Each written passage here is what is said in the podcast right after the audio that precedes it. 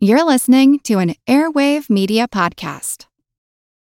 When you need mealtime inspiration, it's worth shopping Kroger, where you'll find over 30,000 mouthwatering choices that excite your inner foodie. And no matter what tasty choice you make, you'll enjoy our everyday low prices, plus extra ways to save, like digital coupons worth over $600 each week. You can also save up to $1 off per gallon at the pump with fuel points. More savings and more inspiring flavors make shopping Kroger worth it every time. Kroger, fresh for everyone. Fuel restrictions apply. Another day is here, and you're ready for it. What to wear? Check. Breakfast, lunch, and dinner? Check. Planning for what's next and how to save for it? That's where Bank of America can help. For your financial to dos, Bank of America has experts ready to help get you closer to your goals. Get started at one of our local financial centers or 24-7 in our mobile banking app. Find a location near you at bankofamerica.com slash talk to us. What would you like the power to do? Mobile banking requires downloading the app and is only available for select devices. Message and data rates may apply. Bank of America and a member FDIC. Hey everyone, before we get to today's very special game, just wanted to make an announcement that we're on Instagram. You can find us just like you can at Facebook and Twitter at TrivialityPod. That's at TrivialityPod. Uh, we're new to Instagram with everything, so we're going to try and uh, do posts as much as we can uh, and interact with all of you over there as well, but uh, feel free to follow us there. And one more note, uh, we're trying a new scheduling system. Uh, our previous system uh, was giving us some bugs, and we wanted to make sure that we could get to everyone in a timely manner uh, and schedule the games as best we could. So uh, now all of the scheduling is going to be done through the crop. We're starting a new Google form. We're doing a beta test here for March and April. We'll see how that goes, and then we're going to learn from that and continue. But um, if you'd like to be on the show, whether uh, it's a host or a contestant, um, just kind of keep a lookout in the crop. We're going to have some forms up there um, every quarter, every few months, uh, and definitely check that out. But super excited for today's episode. We hope that you're all staying safe, uh, washing your hands, uh, saying hello to loved ones, uh, and uh, hopefully we can provide a little escape um, for you today. So enjoy this episode, and let's get to the game. Recorded in Chicago, Illinois, with your hosts, Ken, Matt, Neil, and Jeff. This is Triviality. The cream of the crop! Hello and welcome to Triviality, the game where a lack of seriousness meets a little bit of knowledge. My name is Neil, and I'm joined here with Ken. How are you, Ken? What's up? Mostly empty studio. Kind of weird. It is kind of weird. Jeff is not here. Uh, we gave him a gift certificate to uh, check out some elements, and it was actually a trick, and he's going to look at a car lot for Honda elements. So we'll, we'll see what happens when he comes back. Uh, he'll probably be angry. Uh, but Matt is joining us from LA, as uh, as is the norm now. So how are you, Matt? I'm doing good out here, staying staying healthy, staying safe. You know, Yeah, that's right. as we do. Yeah, we, we've been we've been on lockdown for a couple days now. Yeah. But uh, watching some good TV, playing some old video games. Played Sonic One. Yeah. So, yeah. Yeah. There you go. Playing some old games. I was yeah, I was supposed to stay six feet from you guys, but instead I moved ten thousand miles or whatever it was. Yeah, so- and we miss you every day. we do. I know. We miss your hugs. sorry guys. Um, but uh, we wanted to uh, start the episode out real quick by um, just thanking a few people before we get to our special guests. Um, we had a wonderful time uh, at uh, Geek Bowl. It was in Chicago. It was a huge event. We we loved uh, throwing. Uh, our event Extravaganza with all of our partners, Trivial Warfare, Terra Whittle, and the Illuminati, uh, Lee DeGeorge and Something Something Birds, Aaron Barclay, Misinformation, Complete the List podcast, and the Sports Trivia Face Off podcast. So thank you to them for helping throw an awesome event. Um, we really want to thank some of our vendors that took their their time to come out and help us. Uh, Inkton Screened, uh, who does our merchandise, uh, and that's Taylor Doolittle, uh, the Chicago Donut Company, Magic Moment Photo Booth, uh, and our friend Jason Borsum of Liquid Courage Entertainment for DJing and uh, doing karaoke. Couldn't have done it without all of our vendors, um, but most of all, and I think Ken will agree, and Matt wasn't able to make it uh, due to kind of what's going on lately. But uh, I think Ken will agree that the best part of it was meeting all of the listeners that we got a chance to get to know and and hear um, how long they've been listening to the show, or if they're new, or just meeting people. Definitely, I was very happy with uh, how many people I got to uh, meet and talk to one on one for a little while. Uh, didn't get to talk to everybody as long as I would have liked, but uh, there was a lot of a lot of people to go get around to. So the turnout was great, and uh, I had a blast. Did anyone uh, challenge you to fisticuffs? Nobody challenged me to fisticuffs, which I I don't know why I would have expected that, but it's it's nice that nobody did. Well, it was a 1920s themed party. Um, Was it? it was the jungle. Uh, was that the 20s or that was 1800s? I don't remember. I don't know anything about history. I'm terrible, so I'm the movie guy. Um, but uh, thank you very much to everyone. Uh, we really appreciate it, uh, and we look forward to uh, next year in Austin. Uh, but we do want to introduce our very uh, special guest that we have here today. Um, they're a super talented pair of writers who also happen to be married. Uh, she's a Golden Globe nominated writer of movies you've seen The Post, Long Shot, and the film All the Bright Places, which is awesome. And it's uh, actually streaming right now on Netflix. And that's Liz Hannah. And sitting next to her is her husband, Brian Millikin. And he's written shows that I'm sure you've seen, like Shadowhunters, Time After Time, and Haven. How are both of you doing today? We're good. We're Great. uh, staying inside. There's been a respite from the rain. Um, we apologize to everyone listening if there sounds like a small animal being tortured. It's our dog wanting our attention. we promise we're not harming any animals. We, Yeah, we love animals on this show quarantine anyway. worse than anybody.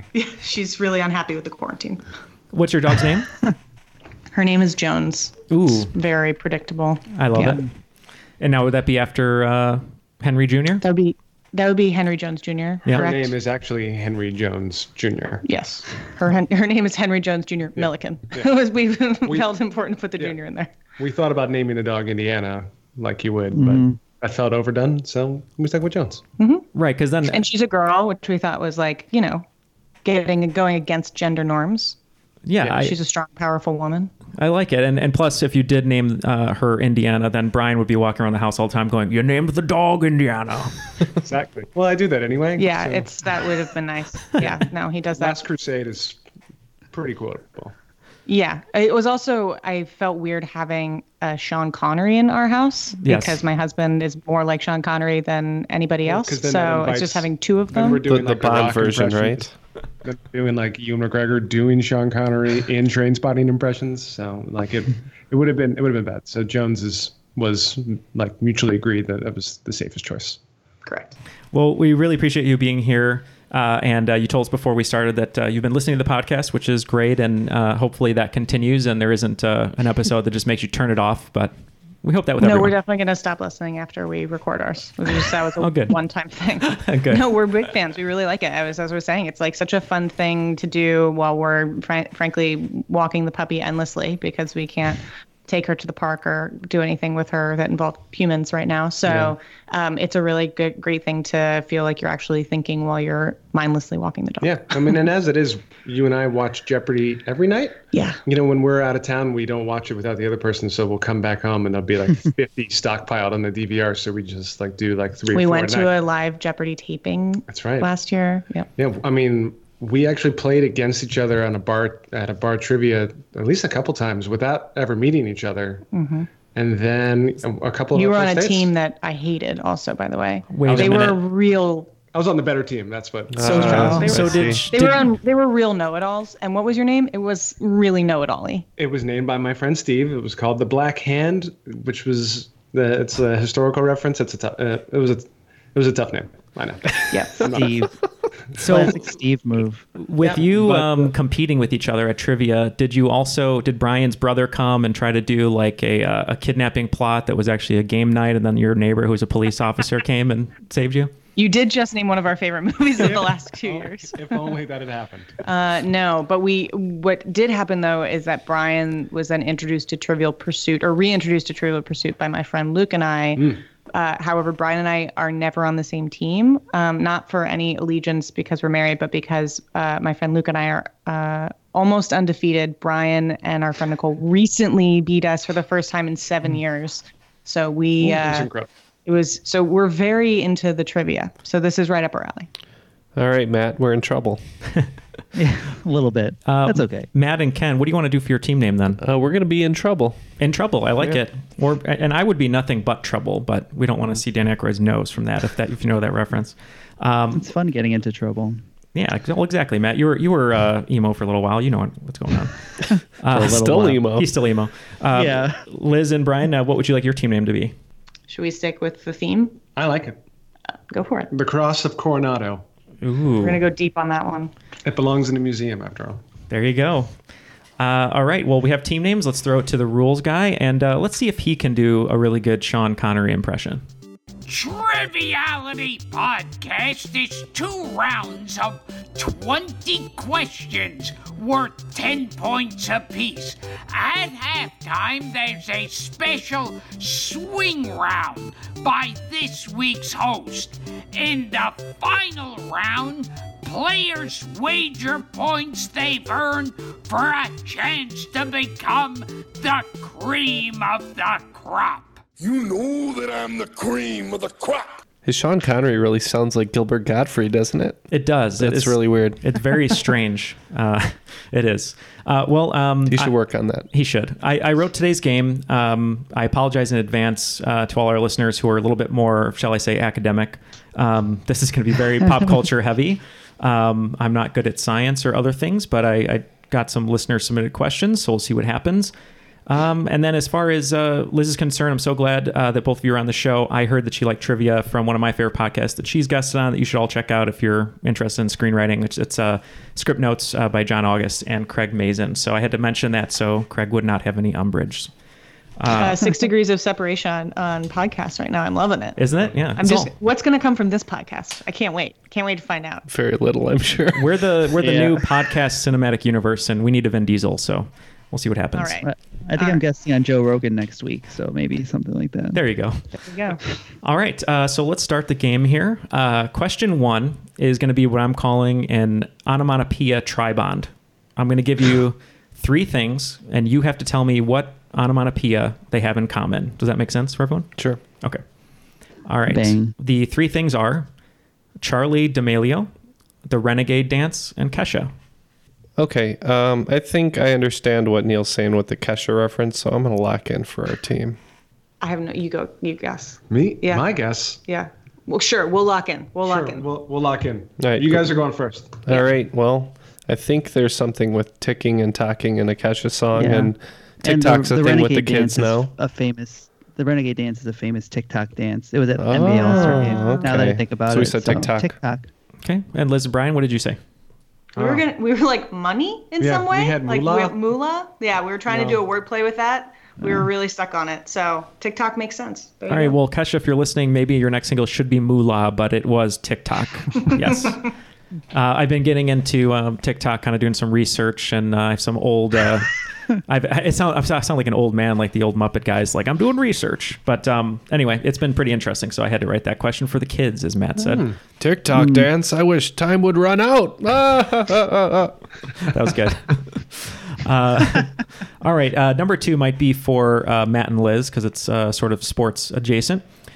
If you were a resident of this state, you were probably very disappointed in both your football team and your basketball team for making it to the penultimate game or series of the 2019 season and falling short. I know. Locked Hold in. on. Ooh, Liz and Brian are locked in. All right, so we can talk. So yeah, my brain's not working. all I can say about that question is penultimate means the second from the last one. Oh, uh, Philadelphia. Is that right? I think the yeah, I think the Sixers lost to the Raptors and the the Eagles lost to uh, I forget who, but they lost to. All right, we're in with Yeah. Philly. Okay. And Liz and Brian? Yeah, it's Philadelphia. While those teams were in the playoff hunt, uh, they were not in the penultimate game or series uh, in the playoffs for the NFL and, and NBA. Uh, it was actually Wisconsin. The Bucks lost to the Raptors to go to the uh, NBA Finals, and the Packers lost to the 49ers to go to the Super Bowl. I see. All right. Yes. I will trust you and not dispute it. Good job. Uh, And the trivia about Wisconsin is we try and block them out because they beat uh, the University of North Carolina in a really upsetting loss in the. It was the uh, 2015 Sweet 16. yeah, It was a tough loss. We were there. We were at the we game. were at the game. I walked to get popcorn and I came back and we were down 12 points. Oh, no. So I blame myself. So I They had uh, Frank the Tank and we didn't, and that's all that mattered. we shut out Kaminsky. Wisconsin for the uh, for the Packers, and now we're we're very uh, torn because we have Jimmy Graham now on the Bears. So very weird time. And Tom Brady's not with the Patriots, so who knows what's going on? Everything's burning. Okay. Uh, I just saw Tom Brady is now a Buccaneer, which Yeah. is. oh wait, did sounds that just happen? Yeah, Yeah. that happened Oh, about oh an my hour ago. God. Yeah. Before, in between, while I was looking. Yeah. Oh Breaking boy. news. These, these my are the end times. It Oh, really wow. is. well, now now we'll see if he was good or if it was all Belichick. So let's let's see what happens. All right. Uh, number three. Uh, this is going to be a musical question because I love musicals. Flim Flammer Woo's Librarian would be a concise description of what famous musical that premiered on Broadway in 1957 and will make its return in 2020. Adamantium not included. I think we're locked in. Okay. We are locked in as well. All right, so I think it's Music Man. I don't know the adamantium reference. It's Marvel. Well, I believe that's a it's a Hugh Jackman maybe reference. oh yeah, if maybe he's playing him. Oh. Okay, Yeah, That maybe. sounds like We're in he's with- doing it on Broadway. yeah. Is he? That makes sense. All right, well we're in with Music Man. What about you guys? Music, Music Man. Man. Music Man is My high school correct. Put it on. Marion Yeah. the Librarian. Great reference. Madam Librarian was the song. Harold Hill, No, right? Is the name of Harold the Hill? Music Librarian. Man himself? Yeah. Harold Hill. Yeah. Yeah. I so directed that in high school. did you really? There we go. Yes, I did. Hey, I played drums for Music Man too, and I did the anvil on the cymbal, and I only did it because the guy playing it said, "Hey, do you think you could uh, hit that anvil for me when I drop my bag?" And I said, "Sure." And every time I did, it was louder every night, and he couldn't say anything because he was just kind of shocked, and so it was great. Incredible. And I think my older brother was in Music Man, so that completes these. That Sort of, tracks. There you go. Um, so Music Man, yeah. So uh, Hugh Jackman and uh, Sutton Foster will be on Broadway. I think it's in October uh, for Music Man. So Nice. All right. Uh, moving right along to question four. In the fashion world, DKNY is to Donna Karan New York as DVF is to what? Locked in. Ooh. Oh no. All right. So Matt, I have no idea. Um, I can't think of what Venice. Maybe no, I don't know what VF would be. Because that would be the if you're doing DKNY is Donna Karan New York, then DVF you would assume that the either the F or the VF is the location. I just have Or no. I, I have nothing. Donatella, wait, Donatella Versace. France. Florence. Where would that? Okay, yeah, So Donatella Versace Florence is what you're going with? Sure. yes. Okay. And Liz? Well, now I just blanked out her name. She's what the f- no, literally, I just had it. I locked in. Her name, Diane von Furstenberg. Thank you, Diane von Furstenberg. And the answer, uh, if you were a fan of the wrap dress, is Diane von Furstenberg. So 10 points to. So we're wrong. You, you were wrong. yes. It is not Donatella Versace. Uh, Venice, what was it? Florence. Florence. Thank you. Yeah. Uh, that's okay. Good try, guys. Good try. she came and spoke at my college when I was a student there. It was great. Oh, well, that's she's not fair. Then. she's also she's also like a, a a duchess or something. She was a princess, She married yeah. royalty, In and so then yeah. she's just she's really knocking it out of the park. She's good. Yep, all those episodes. So Colleen and I watched all of Ugly Betty like four times. So she's always mentioned on that show too. So I had to pull it. Today. We're watching an episode. All right, uh, number five. Uh, this is our first listener submitted question. Comes to us from listener Luke McKay from Australia, uh, who kindly wrote a science question for me, as he correctly knows I can't write science questions. And if Jeff was here, I would have said Collingwood Magpies are the best, and he would have said no, it's Carlton Blues. But he's not here, so too bad. All right, uh, his question: The blanket genus of which animal exhibits the largest level of sexual size dimorphism in non microscopic species, with the 2 meter or 6.6 foot long female outweighing its 2.5 centimeter or 1 inch male counterpart by up to 40,000 times? Boy, I have no idea. Yeah, at first I was thinking this was like a praying mantis, but I'm like, there's no six foot praying mantis. That's terrifying. Outside of Vegas, that one shoots fire though. How about how about we say ants because that's how you get ants. Okay. We're gonna say snake. So the only over six foot snake I know is Snake Plissken, but it's not the answer. um, but uh, the answer is actually the blanket octopus. Oh, that, that does make sense. Yes. Okay. So blanket was your clue there. Yeah. So thank you, Luke, for that question. The question rises: um, Would you rather face up against one Neil-sized ant or one hundred thousand ant-sized Neils? Oh my God.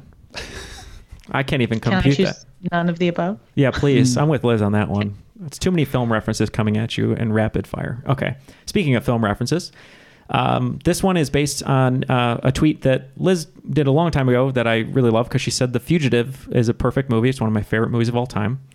So uh, I want you to take the actor who won an Oscar for their performance in The Fugitive, then look to the actor who portrayed a younger version of that Oscar winner in a science fiction comedy film, then take the father of that actor in the science fiction comedy film and tell me what television show he was on where he portrayed a three term governor of Florida. We're locked in. Okay, they're locked in. Cool. So pretty quick for them. Um, so I could get to Josh Brolin. So it's Tommy Lee Jones to Josh Brolin, and then we need Josh Brolin's dad, and then we need Just his just his father in general. yeah, right? right. That's who we need. his father, and then he portrayed a character on what TV sh- series Oh. where he was a three-term governor of Florida. That I don't Mm. know. Yeah. What kind? Miami Vice. Let's just. Yeah. All right, What Miami show be, Vice. But they have a governor. Yeah. Oh, the old governor in Miami Vice. Uh, it is not Miami Vice, unfortunately. Uh, Liz and Brian. What you don't remember the Do I- governor character? Do I get an extra point if I name the character? I'll I'll give you an extra point. Yeah. His name is Governor Ritchie, and he is on the West Wing. And the correct answer is one of my favorite shows, The West Wing. Yep. What's Josh Brolin's dad's name? James Brolin. James, James Brolin. Brolin. James. Yeah, there's the a of Airwolf in the '80s, right? Am I right? yeah, I mean, he's the star of being married to Barbara Streisand. Barbra Streisand. yeah, Hmm. yeah. Great scene on The West Wing. If you ever look it up on YouTube, between him and Martin Sheen, uh, between or under an opera, as they're kind of going head to head before the the election. It's the season finale of season three, and it's the. I'm gonna really love. It's like I'm gonna really love doing this with you or something. Like the whole season three is about whether or not it's gonna be Ritchie as the Republican nominee, and Mm-hmm. I'm we've watched a lot of West Wing, so we're we're very. It's a it's a it's a writer friendly show, isn't it? Oh, The- it's- It's the a West very Wing. writer friendly Yeah. show. It's also a really good show to be watching if you're looking for something during this home safe self quarantine time. It's great. It's very bingeable. It's optimistic. Yep. You know, it's a well, good it's nice to see dignity in, uh, and you know, um, Mm. I don't know, Yeah. intelligence anywhere within the DC metro area. Oh, there you yeah. go. And if you're a, uh production person, if you like Steadicam, watch that show and learn a- learn a thing or two. Learn about the walk and talk. There you go. Um, all right. So this next question, I'm going to walk while I'm talking. Okay. Um, so Ken, please hand me those graphs, and I will tell you about them.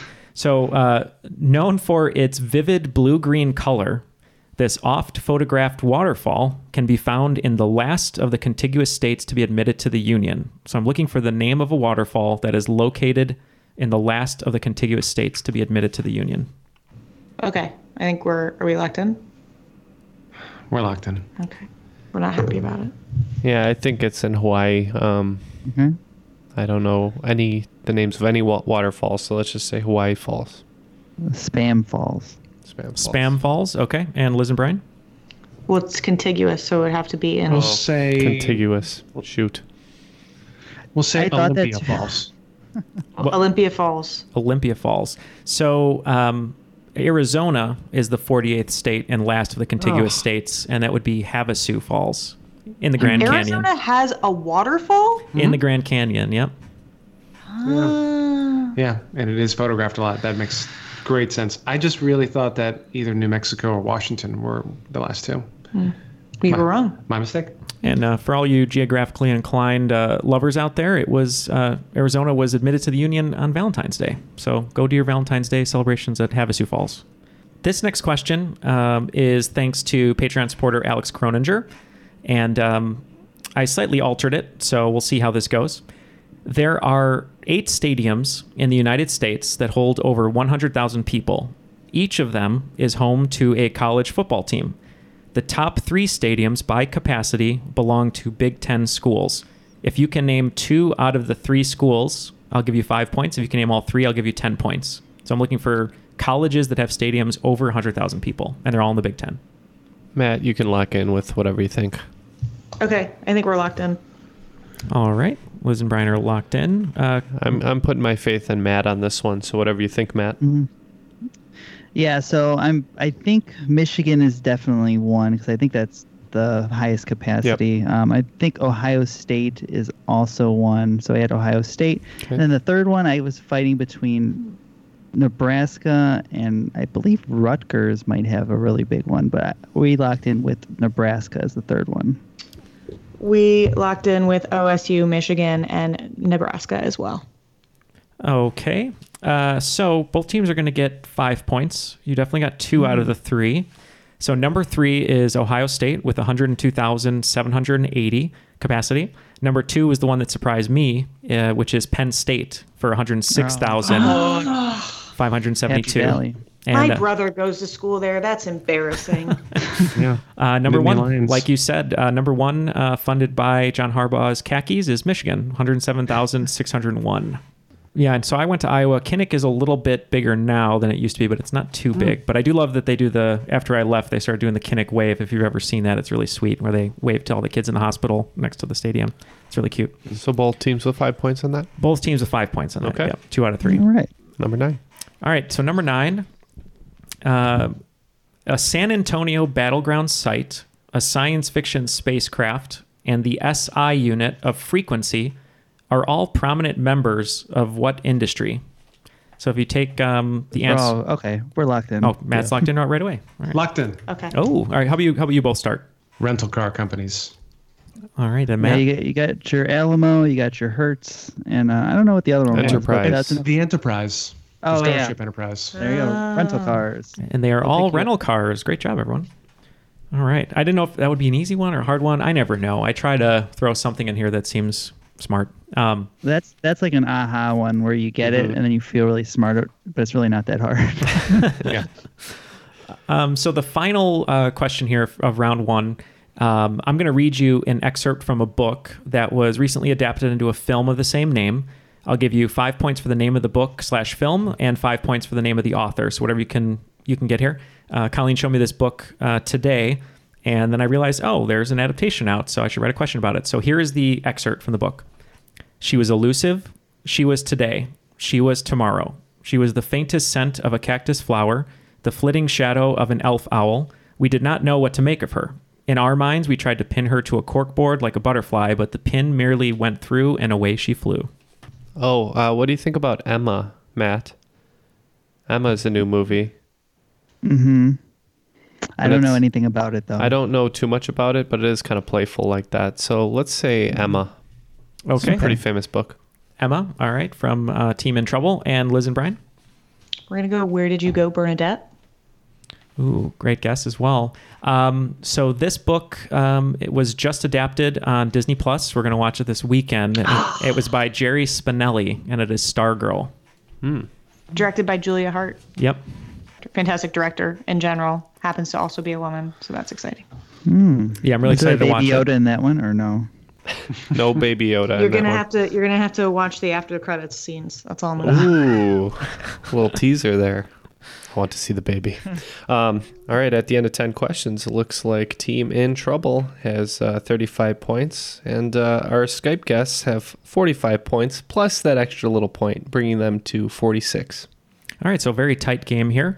Uh, before we go into the swing round, just want to uh, thank all of our Patreon supporters. Uh, you've really been um, upping your support over the last few months, and uh, it isn't going unnoticed. We're really appreciative of that, and it's helping the show grow. Um, being being able to have more guests on, upgrade equipment, and uh, help throw events like we did uh, with Extravaganza. So if you want to join all the other patrons, you can go to patreon.com slash triviality podcast. And we have great posters and perks and character boxes, but most of all, we have a, a bunch of bonus content, and one of which will be um, some discussion with Liz and Brian after the show. So we hope to see you uh, join us over there, uh, and we appreciate all of your support. And unlike at the carnival, you are guaranteed a prize. You are guaranteed a prize. That's right. And there isn't going to be a barker trying to guess your weight or anything, so don't worry about it.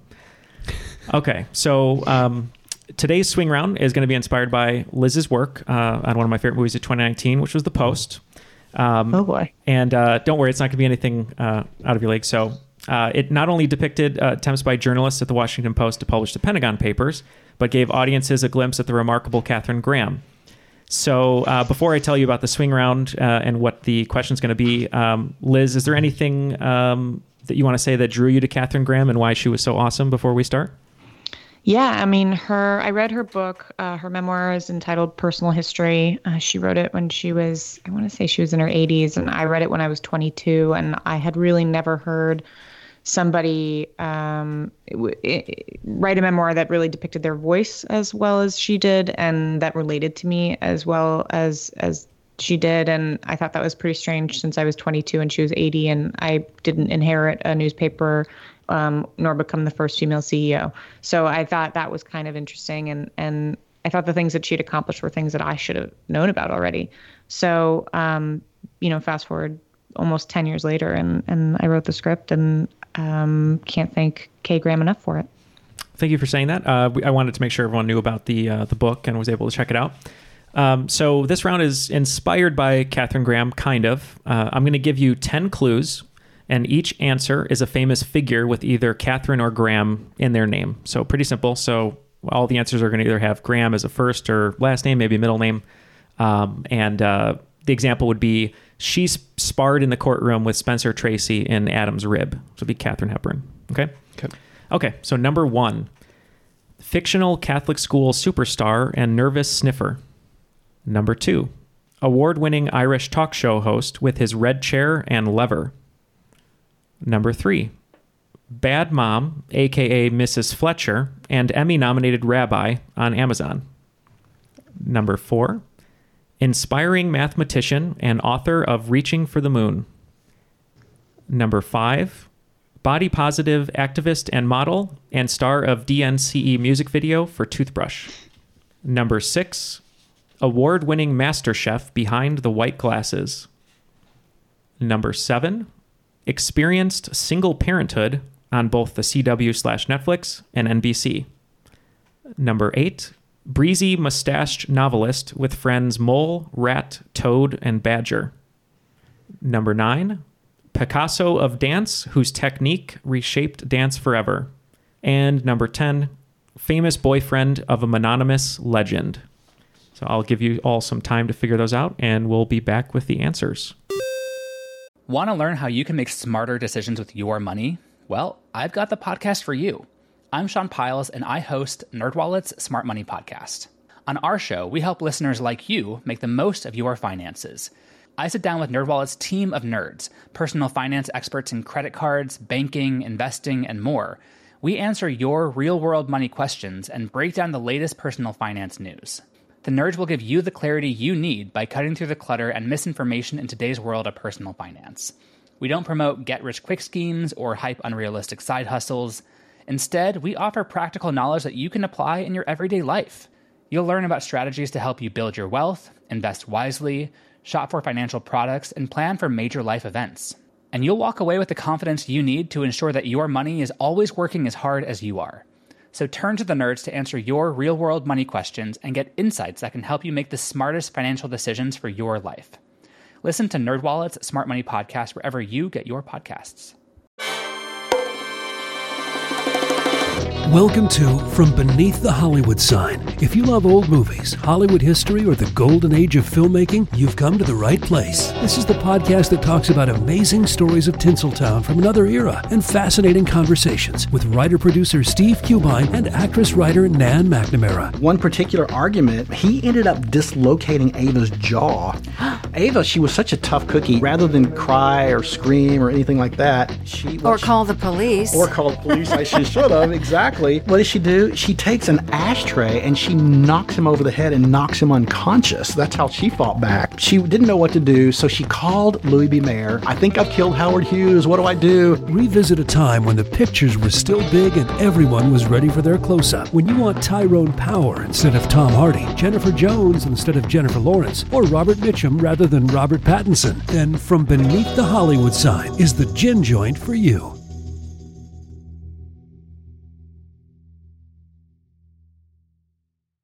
All the answers are locked in, so I'm going to go through these questions one more time and uh, we'll get our answers. So, number one was fictional Catholic school superstar and nervous sniffer. Let's start with Liz and Brian. Our answer is Mary Catherine Gallagher. Yes, indeed, Mary Catherine Gallagher. And that is correct, played by the awesome Molly Shannon. All right. Uh, number two, award winning Irish talk show host with his red chair and lever. Let's go, Matt and Ken. For this one, we went with Graham Norton. Okay. Liz and Brian. Graham Norton. And that's right. Ken, I know we always talk about that's at least my favorite uh, interview show format where he has everyone there and they have to kind of meld their personalities. Yeah, I'd like to watch that show, but I don't know where to watch it. Uh, you can watch it on like BBC. America Yeah. Friday nights. I, I Oh, feel like. nice. A lot of YouTube you stuff. We love it too. Yeah. Um, all right. Uh, number three, uh, one of my favorite actresses, uh, Bad Mom, aka Mrs. Fletcher, and Emmy nominated Rabbi on Amazon, Liz and Brian. Kathryn Hahn.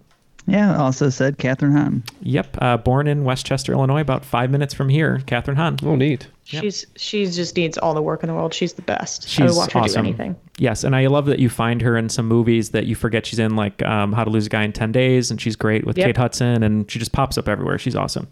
Her and Judy Greer. Judy Greer needs a lead role as well. Mm. Okay, um, number four, uh, inspiring mathematician and author of Reaching for the Moon, Ken and Matt.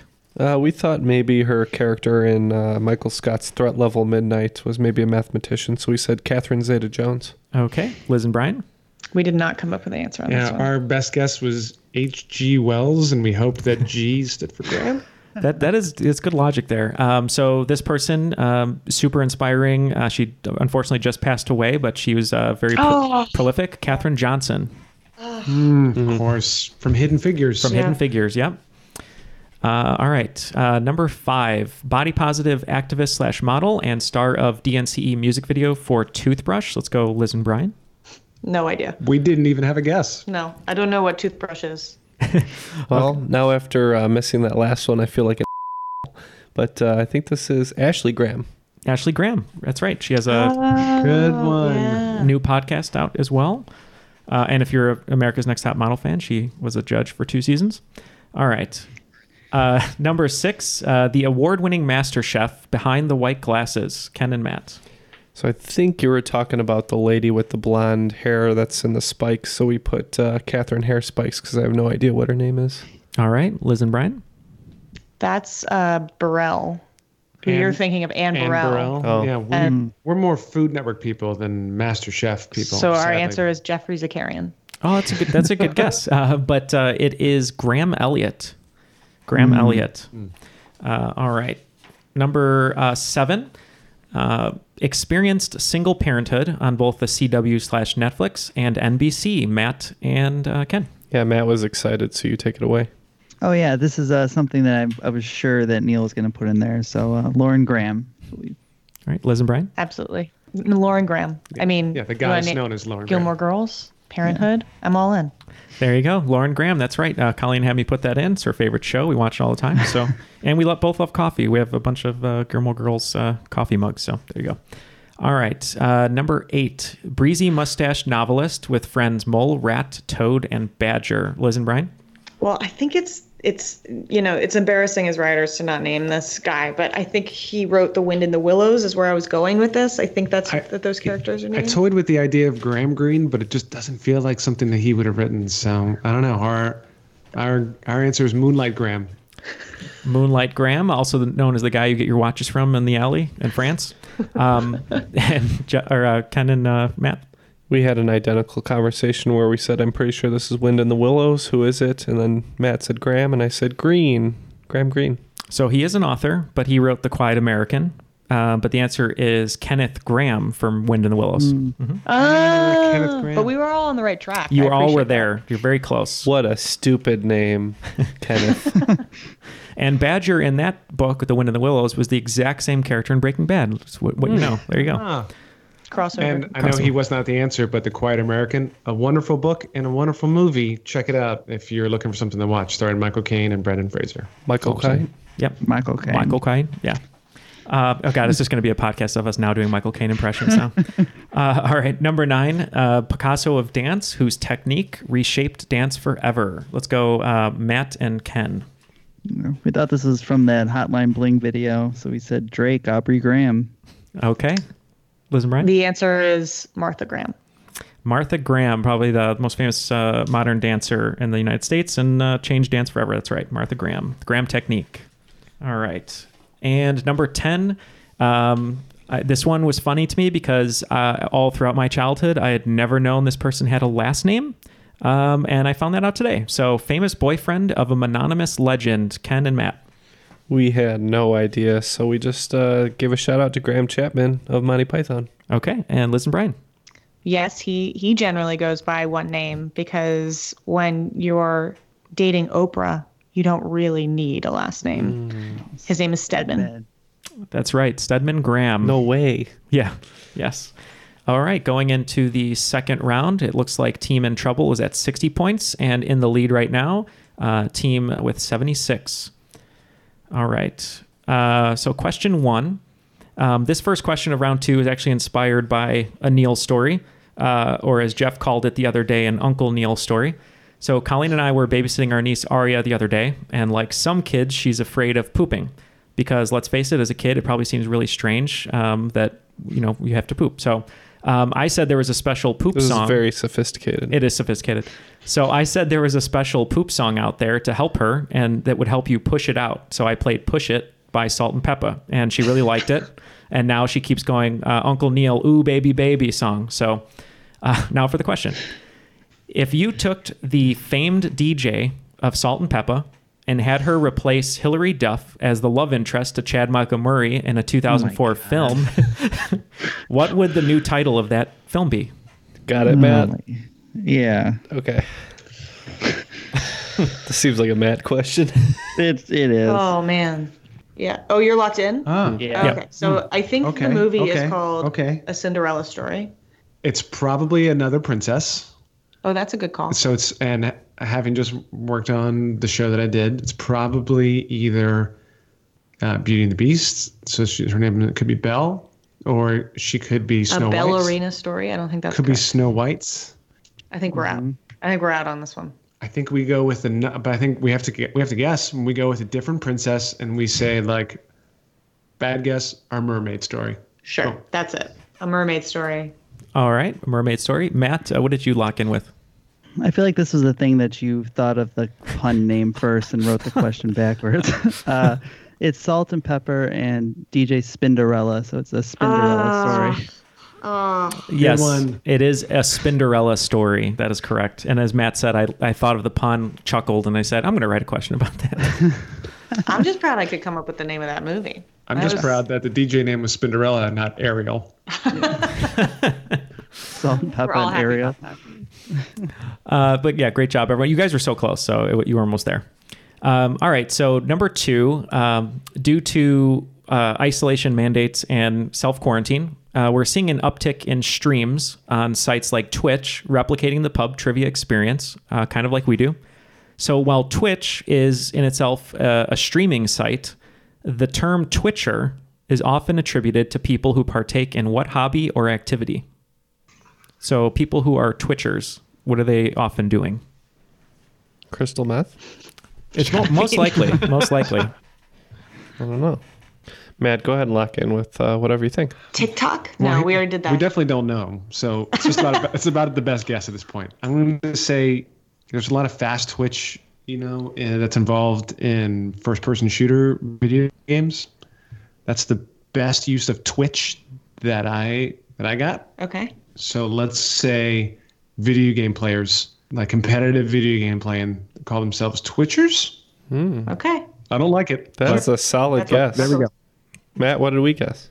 Yeah, so I thought the name Twitter actually came somewhat from the word Twitcher, um, and that's why its logo is a little bird. I think it's bird watching.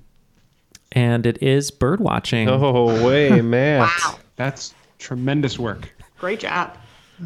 Yeah, I don't remember. I think I saw that on some video somewhere recently, like a Today I Found Out or one of those things. yeah. crazy. I went through um, some terms of you know Twitcher and whatnot, and bird watching, and there's like a whole subgroup of what bird watchers think are real bird watchers and what aren't real bird watchers, and they fight, and it, it's it's very it's very serious. So, number three in the second round, if you're hearing the 19th century Christian hymn "Nearer, My God, to Thee" by Sarah Flower Adams. You may have just seen a meme going around the internet with violinists performing it in empty toilet paper aisles, or you are watching this film, which dramatizes the alleged use of the piece during a historical event. I think we're just locked saw in. this. We can lock in. Yeah, locked in. All right, let's start with Liz and Brian. It's one of our favorite hymns. Titanic is the answer. Yep, it's uh, when the uh, the quartet is going down with the ship on the Titanic. It is Also, Titanic. weird choice. Weird choice to say one of our favorite hymns and not one of our favorite movies. Oh, right, that's it. Sorry. Yeah. Sorry. But it is a it's a wonderful hymn. But yes, no one knows for sure if they were really playing that uh, Right. at the end. Well, yeah, they died. So Exactly. True. the witness list was not long. I'm glad you said that because that's why I made sure to put alleged in there. Appreciate it. Um, but yeah, um, it is Titanic. It's really pretty. All right. Number four. Uh, this is our uh, second listener submitted question. I realize I put it at number four, but uh, that's all right. I'm going to keep going. Uh, this is from uh, Neal Zellick. Uh, he spells it N E A L, so I appreciate that. Caps off to you. Um, thank you for this question. The 2019 Rugby World Cup champion was South Africa, and during that match, there were many great scores to be seen. Similar to a touchdown, what is the name of the way to score five points in rugby? Isn't that it? Yes. Okay, we're locked in. hmm We have a friend who's a rugby player. If only we paid closer attention. Yeah. Sorry, Luke. Um, all right, we're we have a guess, I guess. Yeah. Okay, you can go ahead. Which is which is you catch the ball in the end zone. Okay. All right. And uh, Matt and Ken? Go ahead, Matt. Yeah, I think um, we've I've seen a lot of rugby lately, and I've been trying to pay attention to it. But I think this is called a try. It is indeed a try, is what it's called. Mhm. Mm-hmm. So basically, that's uh, you score five points for a try. Yeah, you can like kick it for like three points, and then I think that's how it works. Or you can run it across for five, and that's a try. Um, all right. Um, number five. Uh, speaking of South Africa, uh, this South African civil rights leader and anti apartheid activist who wrote what he liked and was portrayed by Denzel Washington in the film Cry Freedom died in police custody in 1977. All right. So it, it appears that me and Matt have no idea on this one. So I think we're just going to tap out here. The only Tap wait there can I just there is a, a really amazing movie about South Africa and apartheid that is about boxing. Um, do you know what I'm talking about from like the 80s? Um, Oh, yes. This is nothing to this has nothing to do with what I'm talking about, but it is or with with this question, but it's actually like a really phenomenal film. I just can't remember what it's called right now. Uh, I know Um, so if anybody exactly. Has the Uh, the Power of One. Oh, yeah, with. Um, Yes. Yep, that's it. yes. Is that with uh, is is it Christian Slater or Stephen Dorff? Stephen Stephen Dorff. Dorff. And is Morgan Freeman in I it? think it's Morgan Freeman. Incredible. Uh, it's yes. fantastic. Yes. That's all I have. There we go. I remember renting that at Blockbuster. Turns Oh, out we know a lot about South Africa pop culture. We didn't know. Appreciate it. Uh, and Mm. Matt and Ken, you, did you tap? Tapped. No, we don't know this yet. Okay, so he was a writer, and like I said, he was also an anti-apartheid activist. It's Steve Biko. If that sounds familiar, Mm. yeah. All right. Tough. I'm, Sorry. so, I'm sorry that was tough. I tried to throw in some history, and I don't know if it's too hard or not. So, um, but It see, was. we had a great pop culture discussion right after, so that's more my my lane here. Um, number six is going to be in pop culture, sort of. So we'll get back to uh, business here.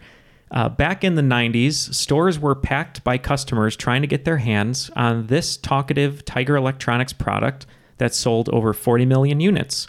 They recently made a resurgence thanks to a fictional gambling addict and 47th Street jeweler Howard Ratner, who made a bedazzled necklace out of one. Yeah, we're good here. Locked in. All right, uh, Matt and Ken? Would you walk around with that Furby necklace? I would. Yeah, why not? Yeah, probably. I got to show you this, KG. You're going to love it. KG. Yep. Uh, Liz and Brian. Furbies. Furbies is correct, and that was a reference from Uncut Gems. Great movie from last year. Excellent film. Yes, It loved took apparently like 10 years for that movie to get made also. Yeah. Yeah, and there's some Yeah. really great um there's some there's some great backstory that I I don't know the full um the full story of it but you can look it up online about how um Ray Allen was supposed to oh sorry, excuse me not Ray Allen Rondo was supposed to be playing Mm-hmm. the Kevin Garnett part and then like didn't show up on the day that they were supposed to start shooting or miss his plane or something like that there was like some amazing story so just imagine Rondo in the Kevin Garnett role and then go from there That's really cool. Yeah, I love that. Um, yeah, I really enjoyed the film. I know they kind of badgered um, Adam Sandler to do it forever, but um, glad it came together. And uh, there's a great podcast with Paul Thomas Anderson interviewing the Safdie brothers about it. And it's really cool because in every movie they do, uh, one of the brothers uh, operates the boom mic. So he's right next to the action, which is kind of cool. So, well that's awesome I Yeah. didn't know that uh, all right. Uh, number seven. No, the books Heartburn and I Feel Bad About My Neck are not books written by me about the various ailments that Ken, Jeff, and Matt make fun of me for. They are, in fact, uh, written by this famous filmmaker whose final work was actually a Broadway play that uh, provided frequent collaborator Tom Hanks with his Broadway debut. Who is this famous filmmaker? I could not be more locked in. Like Good. if I locked in more, I would break the mic. I- like, I feel bad into the about my neck. I Feel Bad About My Neck and Heartburn are the uh, one couple of the books that she wrote. Yes. Or they wrote, excuse me. I don't want to give you a hint. My bad. You already did. I did. Sorry. Too late, but luckily I don't think we s- still know it.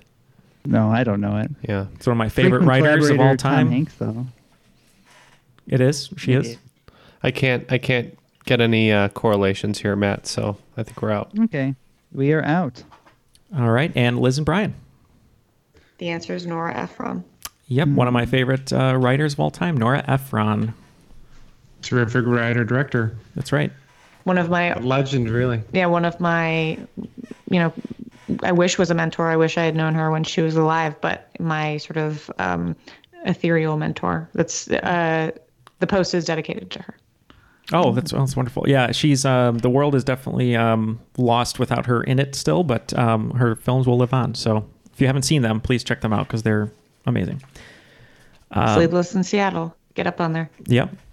All right, number eight. Uh, one of Nora's famous scenes uh, that she wrote took place at Katz Delicatessen in When Harry Met Sally.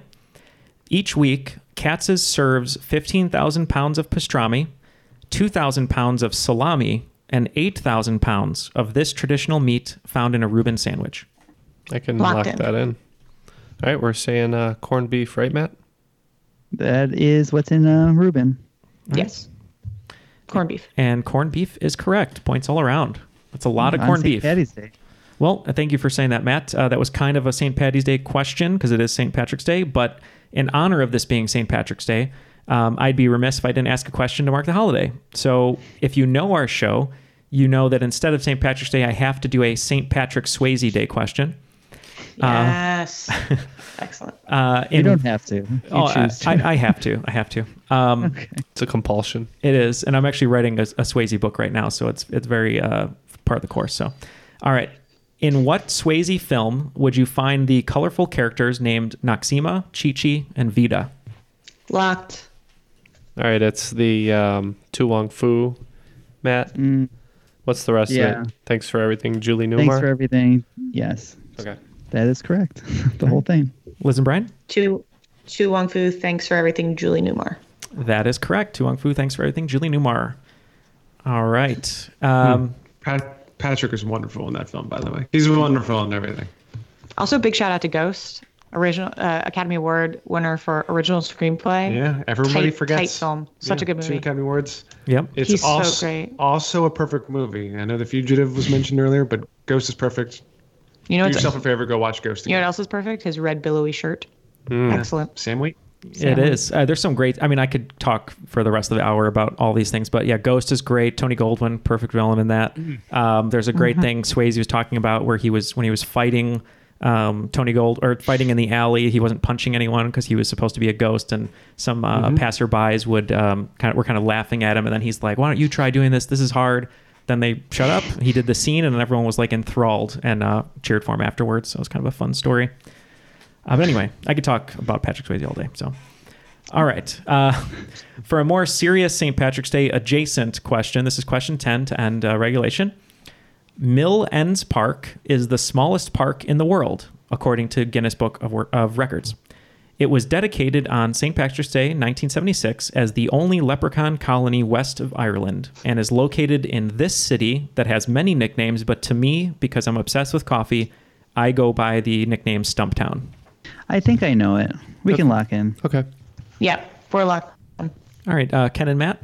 I think that this is uh, in the coffee hotbed. I think it's Portland. All right, Liz and Brian. Our guest is our guest is also Portland. And uh, a, home to many great coffees. It is Portland. Okay, so going into the final round, uh, your scores are very, very tight. Uh, team in trouble, Matt and Ken uh, have taken a very slight lead with 140, and uh, Liz and Brian have 136. So as the game goes, um, these are the points they have to work with. They can wager 0 to 30 in uh, any of these final five categories, and I'm going to give you the categories and let everyone make their wagers. So here are your final five categories. Final category number one Shadow Hunters.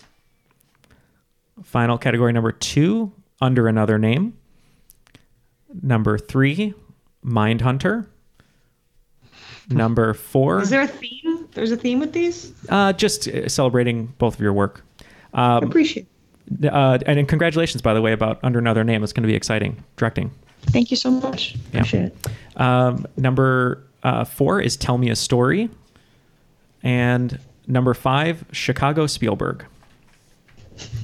So All right. take your time thinking of your wagers there. So if I had to guess, the first four probably aren't that closely related to the uh, No. the category name itself, but the last one definitely is.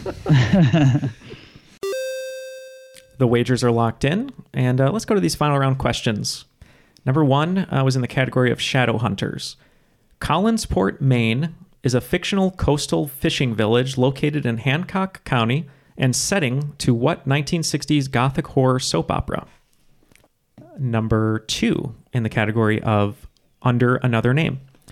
Author Mary Westmacott, writer of six romance novels, might not be a household name.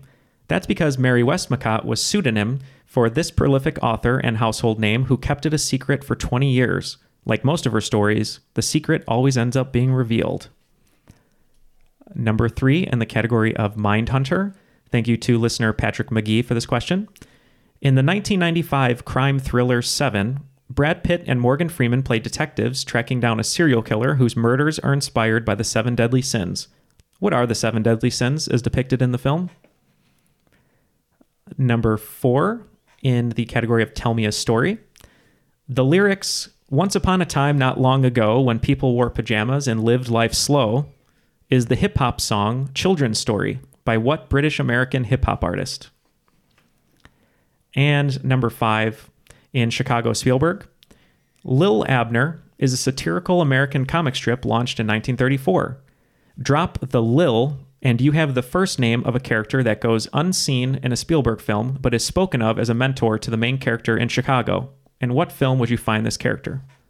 While the teams are going over their answers, just wanted to uh, invite everyone to go join us over at The Crop on Facebook, our private Facebook group.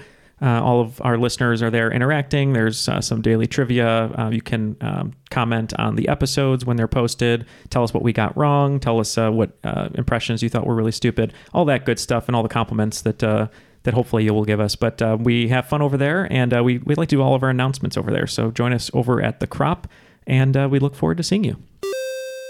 Calling all kids in the car. Brittany and Meredith here from the chart topping Family Road Trip Trivia Podcast. Are you dreading another silent car ride with the fam? We've got the cure. Three rounds of fresh trivia every single week. Movies, music, even science and Disney. We've got something for every trivia buff in the car. No more crickets chirping on those long journeys. The Family Road Trip Trivia Podcast is your secret weapon for connecting and laughing with kids of all ages teens, toddlers, adults, it doesn't matter. Spark their curiosity and challenge their brains with every episode. New episodes drop weekly wherever you get your podcasts. Search for the Family Road Trip Trivia Podcast and turn those car rides into epic adventures. You can spend less time staying in the know about all things gaming and get more time to actually play the games you love with the IGN Daily Update Podcast. All you need is a few minutes to hear the latest from IGN on the world of video games, movies, and television with news, previews, and reviews. You'll hear everything from Comic Con coverage to the huge Diablo 4 launch. So listen and subscribe to the IGN Daily Update wherever you get your podcasts. That's the IGN Daily Update, wherever you get your podcasts. Okay, all the answers are locked in, so let's uh, let's go through these. So number one was in the category of shadow hunters. I asked, uh, Collinsport, Maine, is a fictional coastal fishing village located in Hancock County and setting to what 1960s gothic horror soap opera? So let's start with Matt and Ken and tell us your wager. All right, we wagered 20 all the way down here, so we don't have to say it every time. It's always 20. Um, but we thought about the only kind of gothic horror soap opera we knew was Dark Shadows. Okay, and Liz and Brian.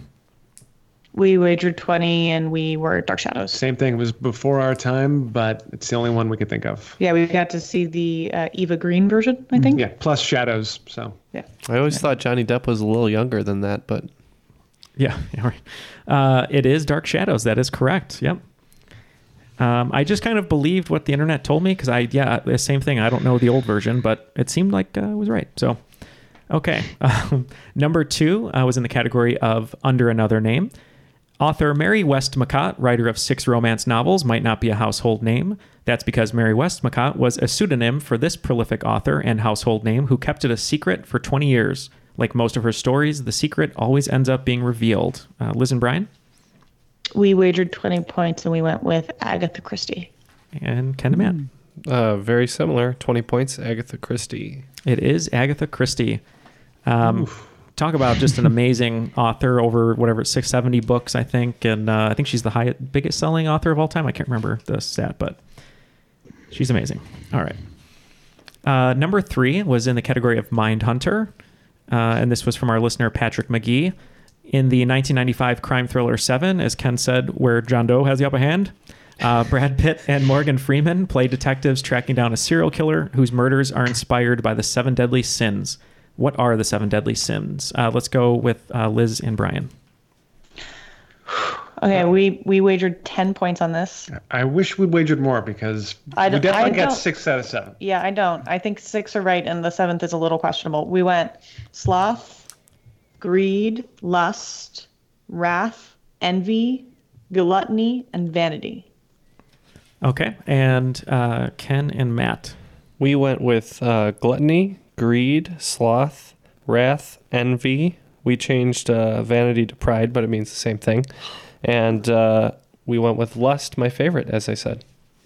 All right, bo- um, that is correct. Uh, pride or vanity, greed, Ugh. lust, envy, great. gluttony, Yeah, wrath, and sloth. is pride. So points all around. Great job. Bonus uh, bonus factoid is that the uh, screenwriter of that movie, Andrew Kevin Walker, plays gluttony.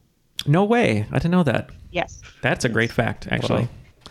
Uh, and see that uh, our friends, when we watch movies together, I'll say some trivia like that, and they go, "Oh, that's a Neil fact," meaning it's not real. But that's it's not a Neil fact. That's true. That's a real fact. Because sometimes, as you you know on the show, I say things that are blatantly false, but I make it sound like they're real.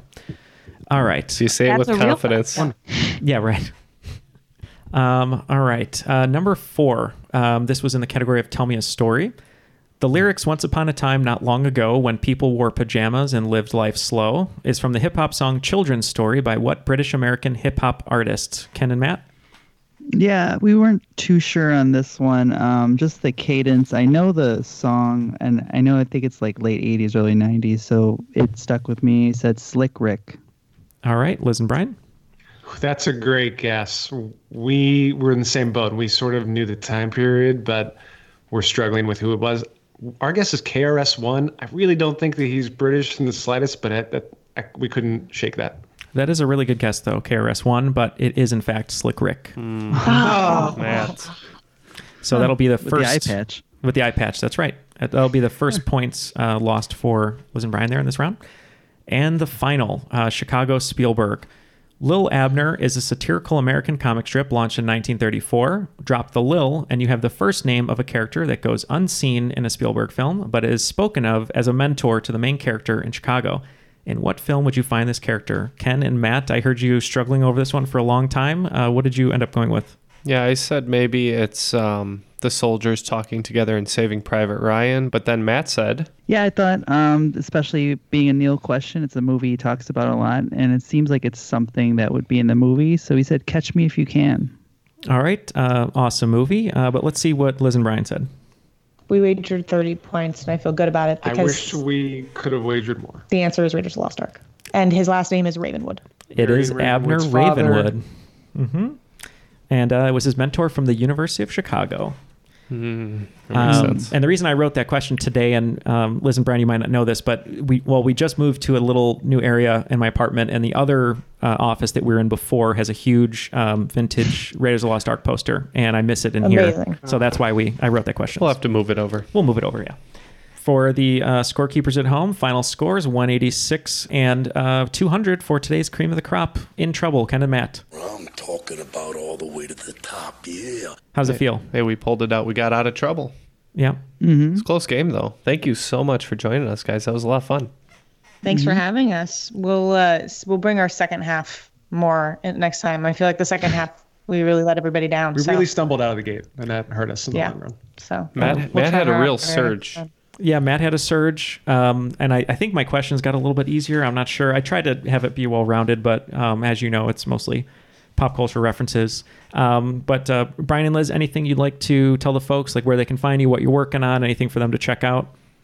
Um, we are currently working on trying not to go stir crazy and uh, hand sanitizing everything, Cloroxing everything. Um, I, you, I think the big thing we just want everybody to hear is stay inside, and I hope everybody stays safe. And I hope you guys are being productive, or hope, or you know, having fun, uh, trying to stay productive, and all those things while we're all stuck inside.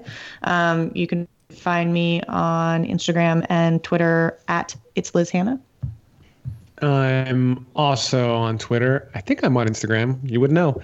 Uh, I'm at B Millikin, but uh, same same thing here, which is the most important thing we can all do is the most frustrating thing that we can all do right now, which is just stay inside and try to stay away from everybody else. And and so the the good news is is that we've got all the movies and TV shows in the world to watch. That's true. the bad news is that that's all we can do. But uh, so yeah, if you're looking for a good one though, uh, Liz wrote a movie that premiered on Netflix. What it was still just a couple weeks ago. All the Bright Places, based on the best-selling novel. It's terrific. Uh, I, I had a. TV show that just uh, finished airing on CBS All Access. So all those episodes, you got all the access in the world. If you got CBS All Access, Mm-hmm. uh, they're there. It's called Tell Me a Story. Uh, you know, and uh, and Mm-hmm. obviously there's boatloads of other stuff out there too. So everybody try to do their best to enjoy themselves. Well said. Yeah, well, thank you for joining us. Uh, Brian, Tell Me a Story, I believe, is uh, anthology of uh, fairy tale folklore reimagined, right? It is. It is a modern day thriller, non supernatural sort of retelling of uh, of classic fairy tales. The showrunner is Kevin Williamson, you know, who wrote Scream and did Vampire Diaries and The Killing. So it's He got did- no, he didn't do the killing. oh sorry, uh, the following. There you go. Um, and you know, so it's got it's got what you come to expect from Kevin. It's really it's a it was a fun show. I'm lucky that I got to work on it. Awesome. We're excited to check it out. And for Liz, All the Bright Places, uh, Colleen and I did watch it. Uh, Justice Smith and uh, Elle Fanning have unbelievable chemistry. It's really, really great, especially uh, dealing with mental health issues. Um, so I really uh, recommend it highly. So great job, by the way. Thank you so much. Um, Thank you. Yeah, uh, you get really lucky if those are the two that are in your movie. Yes, yeah, and they were they were wonderful together. So thank you both for joining us, um, and uh, we really appreciate your time. If you ever want to write a game and host co-host it together, we'll play it for you. So if you ever want to give your hand at writing trivia, let us know. Um, and yeah, uh, we do. yeah, That sounds great. write it. You're you're welcome back We've got anytime. time. Yeah, right. Exactly. We all have the time now. So, um, but uh, just to echo what they said, everyone, please stay safe. Uh, we're really lucky that we can do a show and a, a type of content where we can kind of stay here, you know, um, interact with people over Skype and stay safe while creating this content and hopefully providing um, some laughter or some um, some knowledge while you're um, waiting out uh, what we're dealing with right now. So we hope that uh, just a small part of, of your day we can uh, make a little bit better. Uh, but on behalf of Ken, Matt, Jeff, uh, Liz, Brian, and myself. Uh, my name is Neil, and that was Triviality. Good. Uh, catch me if you can. You know, you know it's one of my favorites, right? So, two mice in the bucket of cream. I know, you Um, love okay. doing Well. I love doing it.